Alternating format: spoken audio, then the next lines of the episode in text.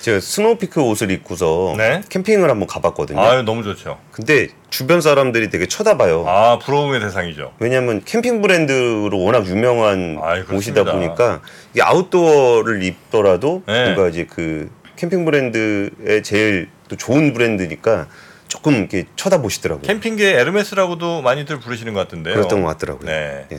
자 그러면 우리 어, 메카오 분석의 에르메스 우리 현대차증권의 김현용 연구위원 모시겠습니다. 어서 오십시오. 네, 네, 안녕하십니까? 반갑습니다. 메카오 분석의 에르메스는 어떻다는 얘기입니까? 명품이란 얘기죠. 최고란 얘기죠. 근데 주가가 지금 네, 명품이 아니어서 예, 네, 주가 주가는 지금 송구스럽습니다. 예, 많이 지금 빠져 있는 상황입니다. 예, 같은 섹터 하시는 애널리스트들끼리는 뭔 얘기해요? 왜 이렇게까지 빠질까?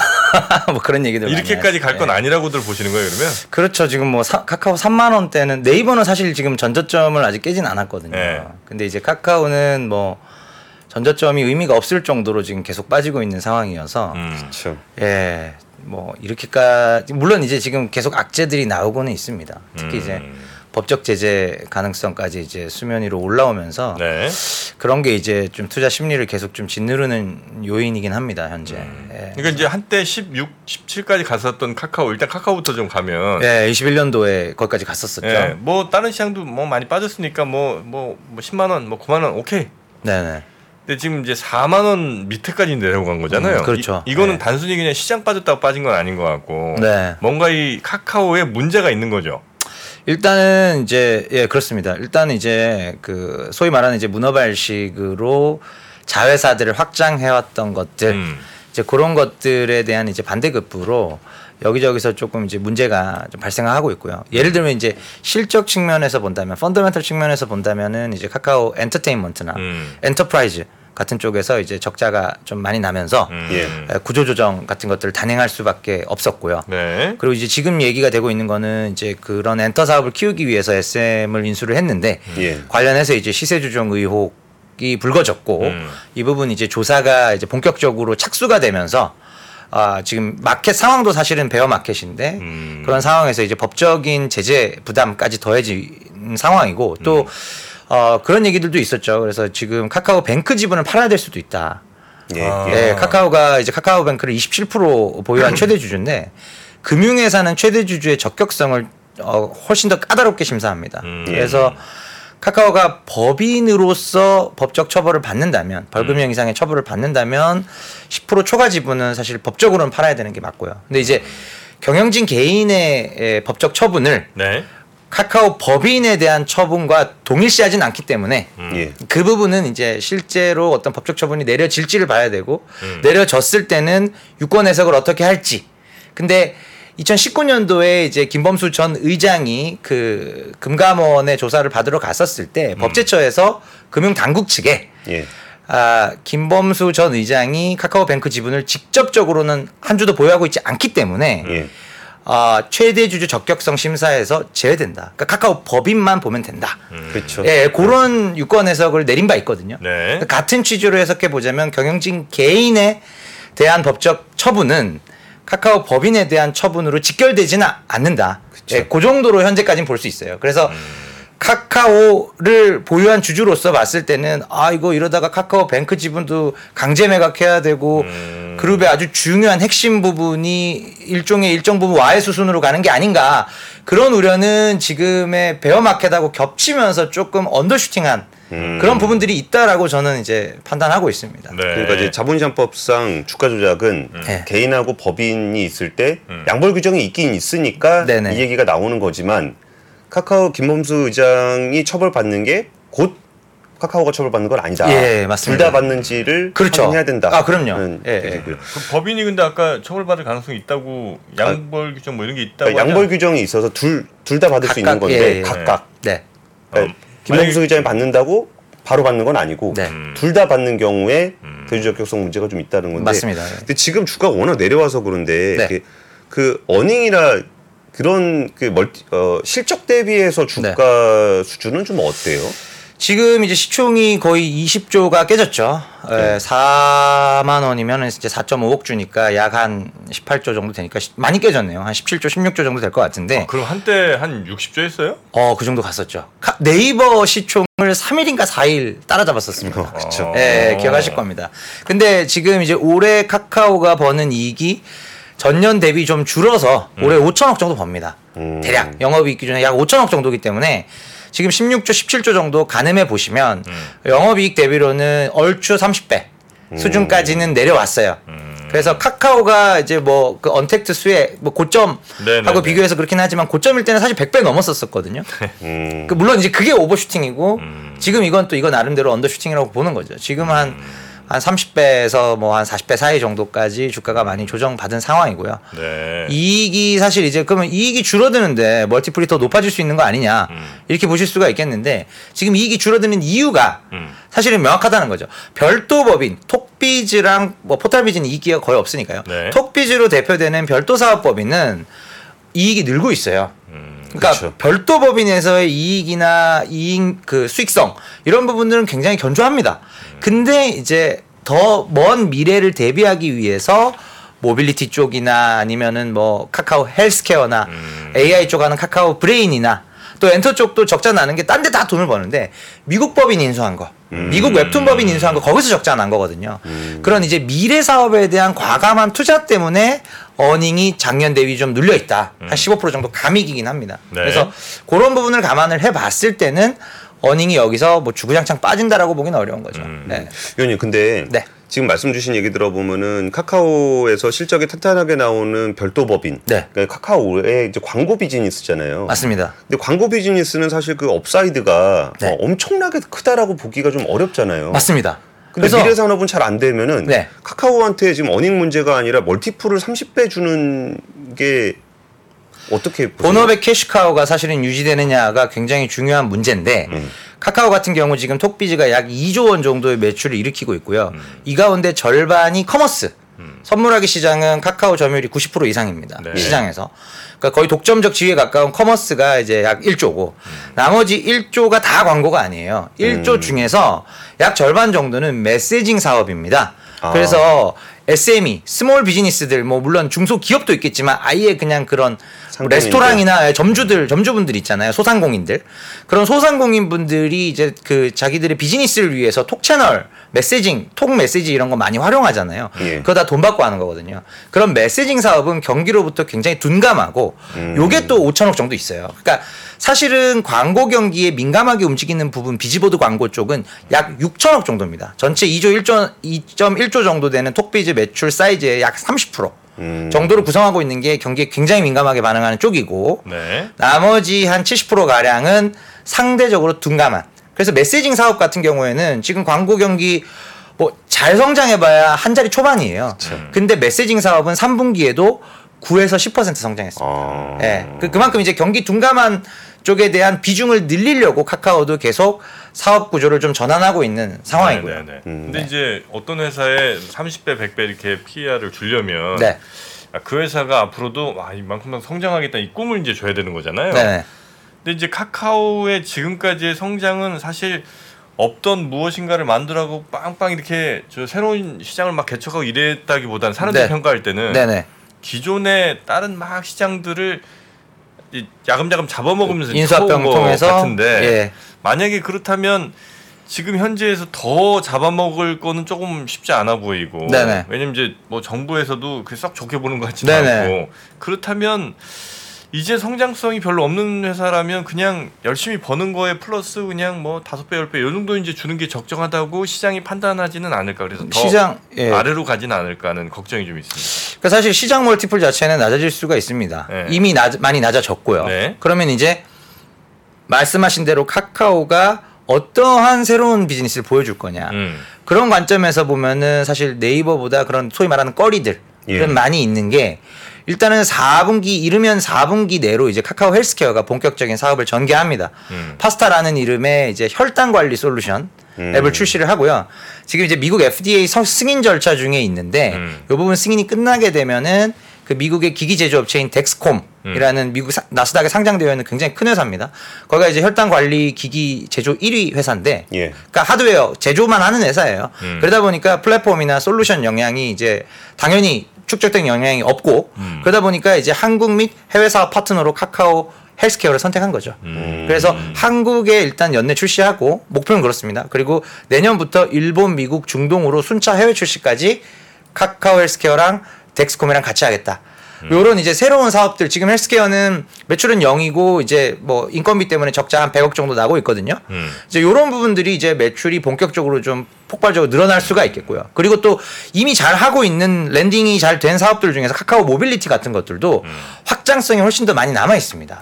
그래서 원래 택시 뭐 시장 점유 많이 했고 네. 그리고 대리까지 잡고 나서 한 게 주차예요. 예. 지금은 주차가 대리 매출 넘었습니다. 그만큼 주차 쪽을 공격적으로 늘리고 있고 그리고 아직은 한 2, 3년 뒤의 미래이긴 하지만 최근에 많이 회자되고 있는 이제 도심항공 모빌리티 UAM 같은 것들도 25년 상용화거든요. 2년밖에 안 남았습니다.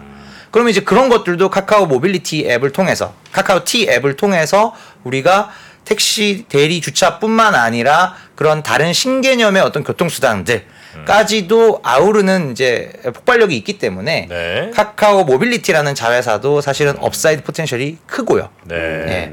위원님 근데 이게 사실 위원님께 이렇게 말씀 여쭤볼 만한 주제는 아닐 수도 있는데 네. 카카오 모빌리티 같은 경우도 이제 이대 주주가 굉장히 크게 있고 네. 카카오 엔터 같은 경우도 이제 그 사우디 돈 받으면서 SM 인수하고 했던 그런 과정들이 네. 결국은 엑시을 시켜주려면 또 다시 IPO 죠. 복수 상장 네. 문제가 거론될 수밖에 없을 것 같아서 네.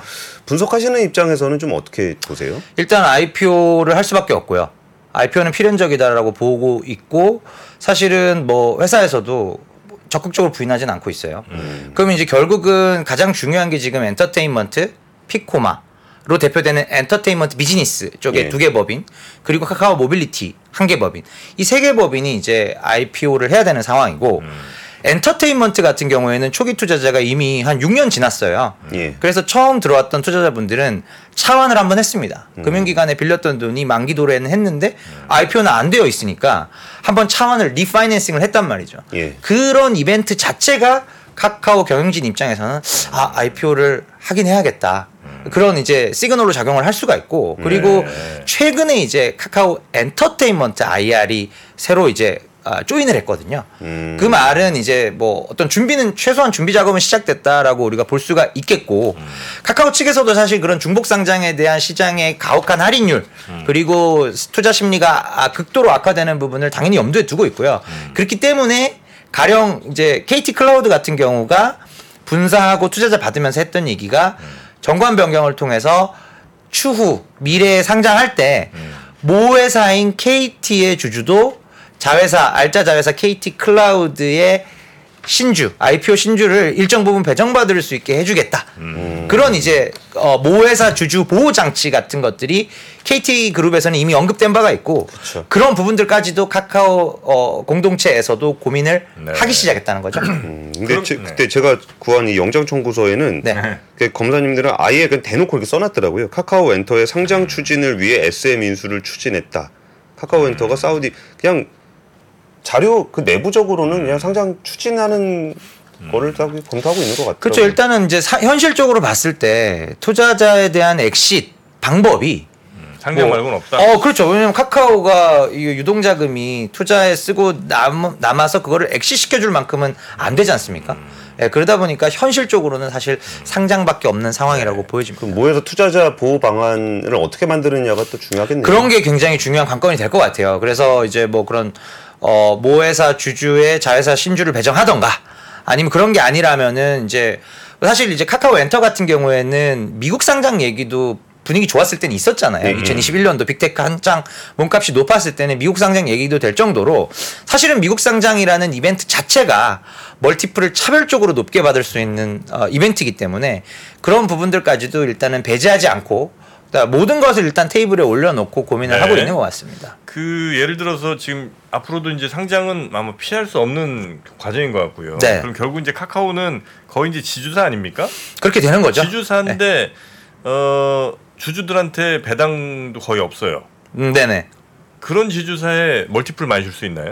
많이 못 주죠. 그래서 네. 이제 그런 마- 언급드렸던 세 개의 자회사들이 모두 상장을 하게 되면 음. 정말로 이제 카카오가 어, 자회사에 대해서 일반 지주사들이 받는 할인율 음. 보통 뭐 70% 가깝죠. 거의 한 그렇죠. 60에서 70% 사이에 저런 그런 이제 가혹한 할인율을 적용을 받을 수밖에 없고요. 음. 근데 실제로 지금 이제 SOTP로 프라이싱을 해 보면 음. 상장 자회사 이제 뱅크나 페이 이미 상장이 되어 있지 않습니까? 네. 게임주도 그렇고 예, 예. 그런 상장 자회사들은 거의 60에서 65% 할인을 하고 음. 비상장 자회사만 30% 정도 할인을 했을 때 음흠. 물론 이제 엔터테인먼트 비즈니스 워낙 크니까 그거의 가치를 얼마나 얼마로 보느냐에 따라서 좀 유동적이겠지만 음. 그래도 한 6만 원 선 정도는 카카오 주가 기준으로 6만 원에서 육- 제가 뭐 6만 4천 원으로 자료에서도 그렇게 언급드린 바 있는데 네. 한 6만 원 선 이상은 충분히 업사이드가 있다 그렇게 보고 있습니다. 그러니까 업사이드가 있다라는 거는 약간 좀 계량적인 측면이 있는 것 같은데 네네. 지금 분위기에서는 좀 어떠세요? 지금 분위기가 뭐 사실은 워낙 이제 악재가 많잖아요. 아, 악재 많죠. 예. 근데 이제 아까 뭐 카카오 뱅크 지분 매각 관련해서는 일단 뭐 아, 현재로서는 판단할 수는 없는데 그 개인과 법인의 처분을 동일선상에 놓을 수가 없고 그리고 그 카카오뱅크의 단기 순이익은 지금 지분법 이익으로 반영이 됩니다. 예, 예. 27% 지분이기 때문에 연결 종속은 아니고 지분법 이익인데 카카오뱅크와 카카오본업 아까 캐시카우라고 말씀드렸던 게 톡비즈 음. 그러니까 즉 비즈보드 광고, 메시징 사업 그리고 커머스예요. 음. 이거하고 카카오뱅크 간에는 일단 시너지가 없습니다. 그렇죠. 예. 네. 그러니까 사업적으로 유기적인 시너지는 사실은 거의 없다에 가깝고 그렇기 때문에 결국 지분법 이익이 없어지는 테크니컬하게 그렇습니다. 물론 심리적으로는 그렇게 안 받아들이겠지만 음흠. 일단은 이제 그런 이벤트라는 거를 우리가 너무 확대해서 갈 필요는 없지 않겠는가. 그렇죠. 네. 근데 네네. 저는 그것도 사실 카카오뱅크하고 카카오하고 협업 구조가 잘 안 되는 게 네. 카카오페이가 네. 카카오의 그 파이낸스 역할을 해요. 근데 그걸 또 뱅크를 따로 만들어 가지고 또 둘 다 상장을 시켜 놓으니 아 근데 지금 시간이 이제 카카오 얘기보다는 우리 네이버 얘기로 네이버. 좀 네. 예, 예. 넘어갔으면 싶어서 예. 하이퍼크로벡스가 이제 우리나라의 거의 유일한 라지랭귀지 모델인데 맞습니다. 근데 왜 네. 우리나라의 이제 라지 랭귀지 모델은 이 전 세계적인 AI 열풍의 온기가 느껴지지 않는 걸까요? 일단은 이제 뭐 사실 네이버가 국내 사업자 중에 유일하게 이제 거대 언어 모델을 가지고 있고 그다음에 이제 그 LLM을 결합한 여러 가지 서비스들도 이미 초기에 출시된 바 있습니다. 하이퍼클로바 X 말고 그 전 버전으로. 요 크로바 노트 이런 거. 네. 예, 예. 뭐 그런 것들 이제 여러 가지 기술을 접목해서 좀 하고 있는데 일단 현재 온기가 느껴지지 않는 가장 큰 이유는 음. 네이버가 검색 시장을 수성할 수 있느냐. 하이퍼클로바 아. X를 도구로 쓰든 안 쓰든 간에 지금 55%도 희끗희끗하고 있는 이 검색 점유율 아. 여기에 대한 가정이 제일 큽니다. 원래 지금 네이버가 3조 6천 정도 광고 매- 쪽에서 매출을 올리고 있어요. 네. 10조 중에 9.8조 중에 3조 6천이니까 매출 비중은 35% 37%인데 예. 이익은 여기가 거의 90%예요. 아. 여기가 마진 뭐 40% 정도 되거든요. 음. 커머스 합해서 34% 나오니까 네. 커머스 쪽 마진 낮은 거 감안해 보시면은 여기 마진이 거의 한 40% 나옵니다. 음. 근데 만약에 지금 55%까지 밀렸는데 구글이 한 37% 돼요 이제. 음. 예. 그 여기서 어떻게 될 거냐의 문제인데 행동 패턴 이제 주변 사람들한테 물어보면은 영어로 뭔가 자료 검색하는 거는 이미 구글로 넘어간 지 오래됐고요. 예. 예, 내가 자료를 써야 되는데 영어로 뭔가 거- 서칭을 하고 싶다. 음. 그럼 거의 구글을 쓰고요. 한글로 검색을 하는 것들은 그러니까 쇼핑 말고 진짜 검색을 할 때 예. 한글로 하는 것들은 네이버를 많이 썼었어요. 음. 맛집. 아 맞지 말고요. 진짜로 자료 쓸 때 아, 예를 예, 들어 뭐 예, 예. 국토부 뭐 로드맵 뭐 음, 발표 뭐 이런 식으로 이제 하는데 네이버가 관련성이 없는 정보들이 생각보다 많아요. 많이 나와요. 그래서 한글로도 구글로 구글이. 검색을 하기 시작했어요, 제가. 음. 예, 위원님이. 네, 아, 예, 네, 제가 그래요, 제가. 그리고 이제 주변 분들한테 물어보면은 어 그런 경향이 있다. 음. 예, 젊은 분들일수록 더더욱 어찌 보면 어떻게 보면 제가 좀 늦게 넘어온 걸 수도 있는데 음. 저도 어느 순간 그걸 깨달았거든요. 어, 왜 이렇게 관련성 없는 정보들이 많이 네, 나오지? 그러니까 네, 네, 네. 쇼핑 쪽에 너무 집중을 하다 보니까 예, 그런 부분들이 좀 있어요. 맞아요. 예. 그 네이버 자료는 이렇게 우리나라 사람들이 그냥 써놓은 자료가 먼저 나오는 경우가 되게 많아요. 네. 원, 원출처가 안 나오고 네. 그냥 우리나라 사람들 막 블로그에 써놓은 걸 아, 뭐 그런 거 많습니다. 예. 자기들 서비스 것들을 좀 위로 올리다 보니까 예. 원문을 찾으려면 예. 구글을 또 쓰게 예. 되더라고요. 그러니까 예를 들어 IPTV 시장이 궁금한데 IPTV 시장 이렇게 한글로 치면은 뭐 이제 뭐 유- 결합하면 65만 원을 준다는 아, 그거밖에 안 나오는 거예요. 아 맞아. 네. 어, 정말 나는 IPTV 시장이 궁금한데. 그럼 이제 구글로 가서 칠 수밖에 없다는 겁니다. 한글로. IPTV 시장 자세히 알려드릴게요. 이런 블로그 제목이 막 나오고. 아, 뭐, 그럼, 그- 그보다 더 앞에 결합하면 아, 이거 이제 65만원 광고 할인. 쭉 있고요. 예, 카드 네. 결합하면 얼마 할인. 그래서 이제 네이버에 대한 우려는 거기서 출발하는 것 같아요. 네. 네. 아. 이모티콘 나. 왜냐면 엄마, 이건 꼭 사야 돼. 뭐 이런 거. 캐시카우가 너무나 경고했거든요. 네이버 는 지금도 경고하다 하다가 맞습니다. 음. 네. 근데 이게 만약에 55%에서 네이버 50, 구글 40 이렇게 올라가 버리면 이거 진짜 얘기가 달라지거든요. 어. 음. 네. 그러니까 60에 35 여기까지만 해도 표정 관리가 됐는데 예. 이게 55에 38 이렇게 되니까 지금 표정 관리 안 되는 음. 거예요. 어. 네, 그 이게 사실은 가장 핵심입니다. 쇼핑은 어떻게 보세요? 쇼핑 쿠팡하고의 대결. 쇼핑은 되게 좋고 쿠팡하고 물론 경쟁합니다만 어떻게 보면은 네이버 쿠팡 외에 나머지 사업자들이 점유율을 잃는 그림이고 음. 쿠팡의 생태계가 좋다. 나는 빠른 배송과 뭐 적당한 뭐 요새 쿠팡 플레이도 많이들 보시잖아요. 음. 예, 음. 예. 그런 게 좋으면 쿠팡 가시는 거고요. 특히 배송.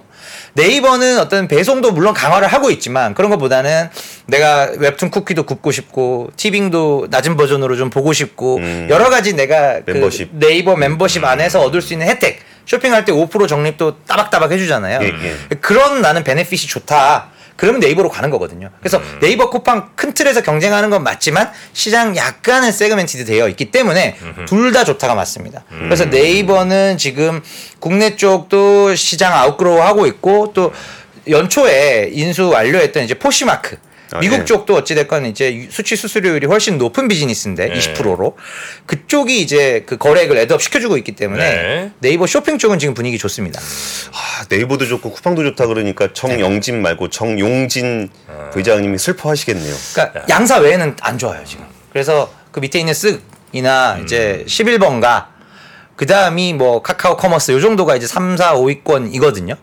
뭐 이들은 사실은 이제 점유율이 뚜렷하게 늘어나는 그림이 안 나오고 있습니다. 예. 야, 근데 요 우리 김현웅 위원의 말씀을 듣고 이거는 카카오 사란 얘기다. 이건 네이버 사란 얘기다라고 이해하실 정도면 투자를 그만두시는 게 맞습니다. 아니, 그 정도 이해력이면 투자 그만해. 예, 그건 제가 말씀드리죠. 어떻게 이 내용을 그렇게 받아들이지? 이, 전혀 반대로 들은 것 같은데. 어떤 거예요? 아니, 그러니까 지금 이게 말씀해주신 내용을 네. 음. 아 이건 이제 카카오 사란 얘기다 이렇게 이해를 하시더라고요. 나 아, 예. 카카오 광고하러 왔다. 음. 야, 그 정도면 투자는 안 하시는 게 맞지 않나 음, 하는 그쵸. 생각이 이제 살짝 해봅니다. 예. 그 네이버의 인공지능 기술 수준은 좀 어떻게 보세요? 일단은 뭐 LLM을 갖고 있는 사업자가 아시아에서 몇 개 없고, 음. 그쵸. 예, 그래서 AI 기술력 자체는 뭐 솔직히 카카오하고 비교하기 민망한, 음. 그러니까 훨씬 위에 있다라고 보는 게 맞겠죠. 그렇죠. 예. 예. 기술의 개발 업력도 그렇고 네이버 그 랩스라는 싱크탱크를 통해서 지금까지 쏟아둔 쏟아부은 돈의 규모도 카카오하고는 결이 많이 다르고요. 예, 음. 예. 예, 실전 서비스를 운영해 본 경험 뭐 이런 것들이 사실은 네이버가 훨씬 앞서 있다고 보는 게 맞습니다. 다만 이제 음. 이를 결합한 구체적인 이제 B2C 서비스를 어떻게 랜딩할 거냐 네. 이 부분은 약간 다른 이슈죠. 그이 음. 부분에서 카카오가 자신 있어 하는 거예요. 우리 뭐 GPT 갖다 써도 되고 우리도 카카오 자체도 LLM 개발하고 있는데 음. LLM이 나왔을 때는 우리가 B2C 일반 커스터머향으로 플랫폼에 실어서 확산시키는 건 우리가 더, 저- 더 잘할 자신 있다. 기술은 없어도 마케팅은 잘한다. 어, 톡이 있잖아요. 음. 음. 예, 예, 그래서 이제 그런 부분들이 카카오의 이제 강점으로 보고 있습니다. 그 다음 주에 네이버 실적 발표되면은 좀 어떤 부분 눈여겨 보면 좋을까요? 일단 네이버는 실적이 지금 괜찮을 것으로 뭐 전년 동기 대비 이익이 최- 최소한 줄어들지는 않는 그림으로 보고 있고요. 네. 실적이 좀 안도하는 수준으로 나와주면 좀 탑라인 그로스도 10% 후반 정도 나오거든요. 그래서 실적이 좀 안도하는 그림으로 나와주면은 뭐 네이버 같은 경우는 전저점 깨지 않았으니까 뭐 투심도 좀 많이 호전이 되지 않을까 그렇게 생각을 하고 있고요. 네. 네이버는 결국은 실적과 AI 보고 가는 거예요. 그래서 그런 모멘텀이 될 만한 거리들은 별로 없습니다. 실적과 AI. 요, 요거 이제 AI는 이제 검색과 연동이 되겠죠. 그래서 그거, 그 카카오는 사실 실적으로 접근하기는 어렵고요. 여러 가지 악재들이 있는 상황이지만 일단 그 헬스케어 쪽 아까 카카오 헬스케어 쪽에서의 모멘텀 그리고 이제 내년도에 엔터 IPO 준비하는 부분들이 사실은 이제 주가의 자극제가 될 수 있겠죠. 또 어떻게 다른 나라도 뭐 구글이나 이런 데가 가격 그렇게 많이 빠지지 않았잖아요. 우리 3분의 1토막 나네 거의. 사실은 구글이나 메타 네. 플랫폼 같은 경우는 훨씬 더 많이 빠지고 반등이 많이 나온 겁니다. 3분의 1 토막도 났었어요? 메타 플랫폼 3분의 1 더 났는데요. 아 그래요? 네, 300불에서 80불인가 90불이 저점일 겁니다. 아, 메타는 네, 미리 삼토막 두드려 맞고 토막 그 두드려 네, 네. 90불 갔었네요. 어, 그럼요. 두드려 맞고 두 배 오른 거예요. 아 그래요? 네. 300불, 90불, 네, 90불, 300불. 200불, 네, 뭐 그, 그렇게 된 거거든요. 음, 아. 예. 그러니까 네, 그 그건 거죠. 예, 그들은 이제 가격 등락폭이 없다 보니까 두드려 맞고 이제 가, 다시. 가파르게 리바운드가 된 거고 음. 이제 우리는 보니까 이제 이제 저점을 찍고 네이버 같은 경우 한 25% 반등까지도 나왔었는데 음. 뭐 거기서 이제 다시 베어 마켓으로 가니까 충분한 반등이 안 된 상태에서 다시 이제 내려온 거죠. 음. 네. 네이버가 지금 17만 8천 원 네. 수준이고요. 카카오는 4만 원 밑으로 떨어진. 그래서 사실 카카오를 아마 개인 투자자분들이 정말 많이 갖고 계실 텐데. 근데 뭐 제 시간은 아닌데 제가 네. 카카오에다가 쓴소리를 하나 하자면은 네. 메타는 뭔가 비전이라든지 메타버스라든지 미래를 위한 투자들을 꽤 많이 했어요. 음, 그렇죠. 근데 카카오는 정말 카카오가 테크 기업이라고 할 수 있는 기술이 있냐? 음. 라고 한다면은 사실 그런 부분들이 좀 많이 약해요. 기술보다는 좀 이렇게 그쵸, 마케팅, 예. 서비스 이쪽으로 그렇습니다. 하다 보니까 예. 업력도 그렇고 이제 축적된 기술 자체가 그러니까 카카오는 M&A를 통해서 커온 회사예요. 음. 예, 다음에서 뭐 카카오 됐다가 로엔 인수하면서 어닝 늘리고 또 그런 식으로 이제 커 왔거든요. 네, 네, 네. 자, 오늘 이제 또 장이 시작할 시간이 거의 다 돼서 아, 오늘 우리 카카오 네이버 이야기는 요 정도로 좀 정리를 좀 해야 될 것 같은데요. 아, 오늘 아마 방송 들으신 분들은 아, 이 두 우리나라 어쨌든 이제 어, 플랫폼 회사 두 회사 제일 큰 회사인데 네. 그렇죠. 아, 한때는 이 두 회사 합치면 뭐 시총 2위인가 뭐 이렇게 이제 예, 갔었던 것 뭐한 같은데 100, 100조 넘어갔었었죠. 100 한 네. 1, 20조까지 갔었습니다. 지금 상황에 대한 우리 김현용 위원의 어, 설명 그리고 주가에 대한 어, 여러 가지 살펴봐야 될 포인트들 좀 짚어봤습니다. 자 오늘 현대차증권의 김현용 연구위원님과 함께했고요. 아, 또 조만간 한번 모셔서 예, 이야기 듣도록 하겠습니다. 네. 오늘 대단히 고맙습니다. 아, 예, 네, 감사합니다. 감사합니다. 네, 감사합니다. 네. 자 이제 57분 곧 장이 또 시작하겠군요. 예. 저희는 여기서 인사드리고 예. 내일 아침을 또 맞이해야 되겠습니다. 네. 예. 함께해 주신 여러분 감사합니다. 복잡하고 어렵게 느껴지는 재무제표와 용어들 친절한 투자 멘토 사경인 마스터가 매주 새로운 콘텐츠로 알기 쉽게 설명해 드립니다. 재무제표 분석과 포트폴리오 구성, 뭐 양대 재무제표라고 그러면 대차대조표랑 손익계 한사가 있거든요. 매수 매도 방법, 이렇게 사는 게 좋겠네. 이렇게 사면 좋겠다. 근데 이렇게 살려면 뭘 해야 되냐면요. 나머지 3분의 1은 나도 봅니다. 어디까지 가는지. 실전 투자 팁까지 알려드립니다. 오직 3% 멤버십에서만 만나실 수 있습니다.